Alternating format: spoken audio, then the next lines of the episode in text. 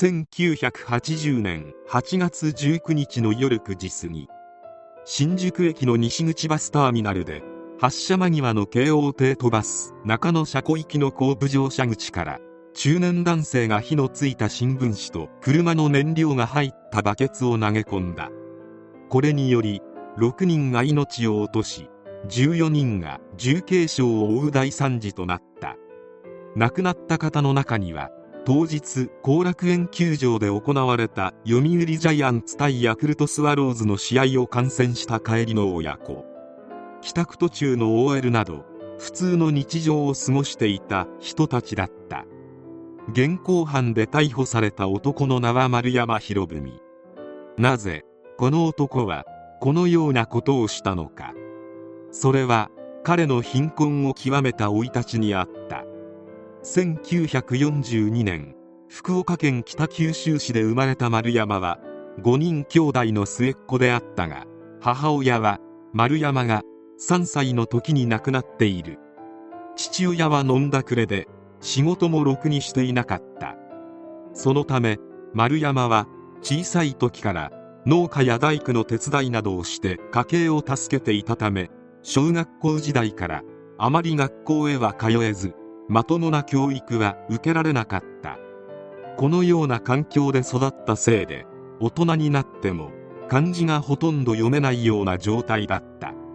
それでもめげずに建設作業員となって日本中を転々としながら各地の現場で働いた。仕事ぶりはとても真面目であり一生懸命に働いていた。そして1972年に結婚し子供を設けた。しかしこの奥さんは酒好き男好きで子供をほったらかしてはしょっちゅう遅くまで遊び歩き丸山とも夫婦喧嘩が絶えず1年も経った頃にはもう修復不可能な仲になり離婚した。奥さんは離婚した後精神を病み病院に入院。丸山は生後間もない子供を施設に預けたことなどから自責の念に駆られていた。こんな状況でも一生懸命に働き子供に毎月送金を欠かさなかったが住所不定になり各地を転々とするようになる。唯一の楽しみは仕事終わりのお酒だけであり収入の低さや相談できる友達がいないことも影響し狩猟はどんどん増え心も荒れていった。そんな中酒に酔っ払って街中で見かけた女性を奥さんと勘違いしてついていきその女性の家に侵入したことで逮捕されてしまう。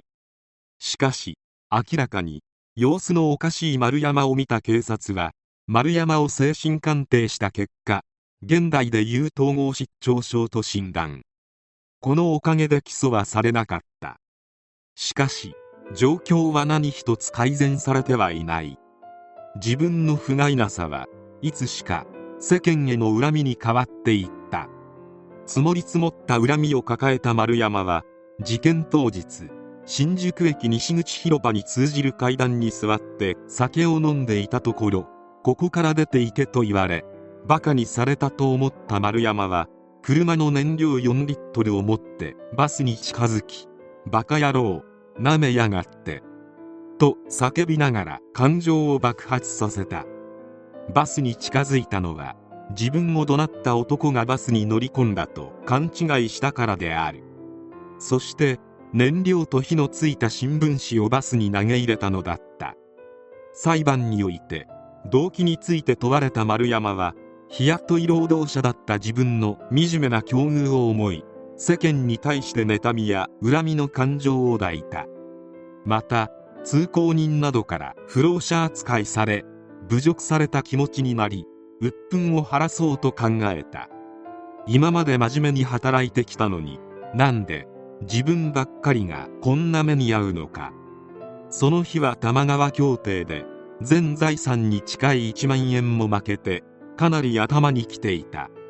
そして酒も入ってむしゃくしゃしている時に誰かに怒鳴られて腹が立ち酒の勢いもあってやってしまった。とのこと。そして丸山の精神状態であるが今回の事件における鑑定の結果若干被害妄想的なことを述べているが精神障害があるとまでは言えず統合失調症ではないと結論付けられた。検察は死刑を求刑。弁護側は犯行当時は心神喪失状態だったとして無罪を主張した。そして裁判長は本件は本来ならば死刑を適用すべき事件だが事件当時の被告人は心神耗弱状態にあったと事実認定し検察の死刑求刑から量刑を減軽し無期懲役の判決を言い渡した。地検弁護人ともに判決を不服として控訴したが判決は変わらず控訴棄却。無期懲役が確定した。丸山は刑が確定した際裁判長に対し懲役ですか？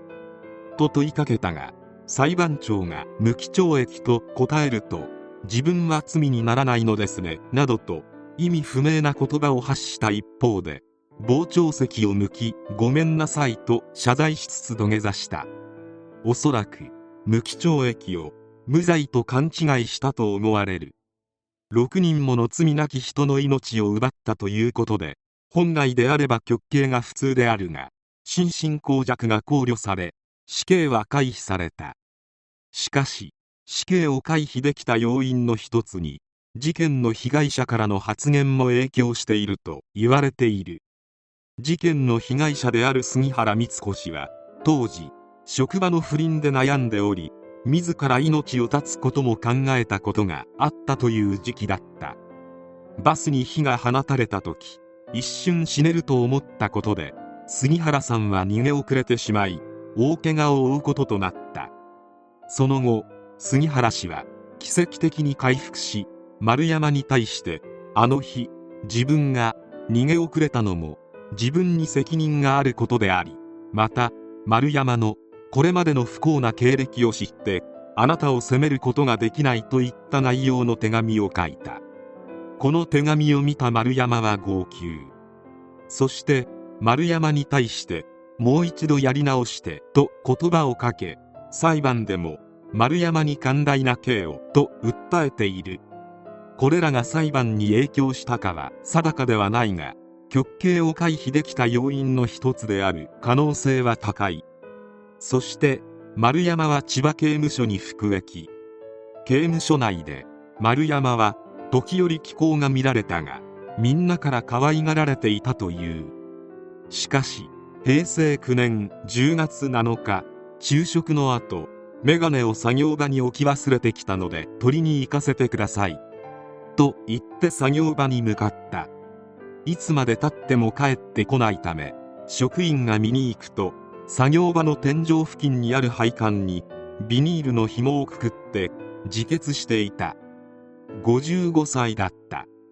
事件があったのは高度経済成長が安定期に入った時期で皆羽振りが良かった。しかしそれとは対極の暮らしを余儀なくされていた丸山。時代の潮流に乗り切れず社会の底辺を這うような毎日を送り次第に追い詰められ事件を起こしてしまった。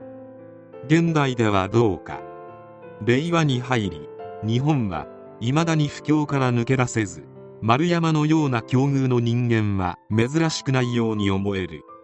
当時と違うのは羽振りのいい人が多数ではなくみんな等しく貧しくなっている点であろうか。丸山のように真面目に生きていても全く報われなければ自暴自棄になってしまうのも無理はない。丸山の事件を知った時現代でも十分起こりうる事件だと思った。社会を恨んだ結果無差別に命が奪われる事件は悲しいかな起こり続けている。丸山のような加害者であり被害者を出さないためにも一刻も早くこの長い不況を何とかしてほしいものである。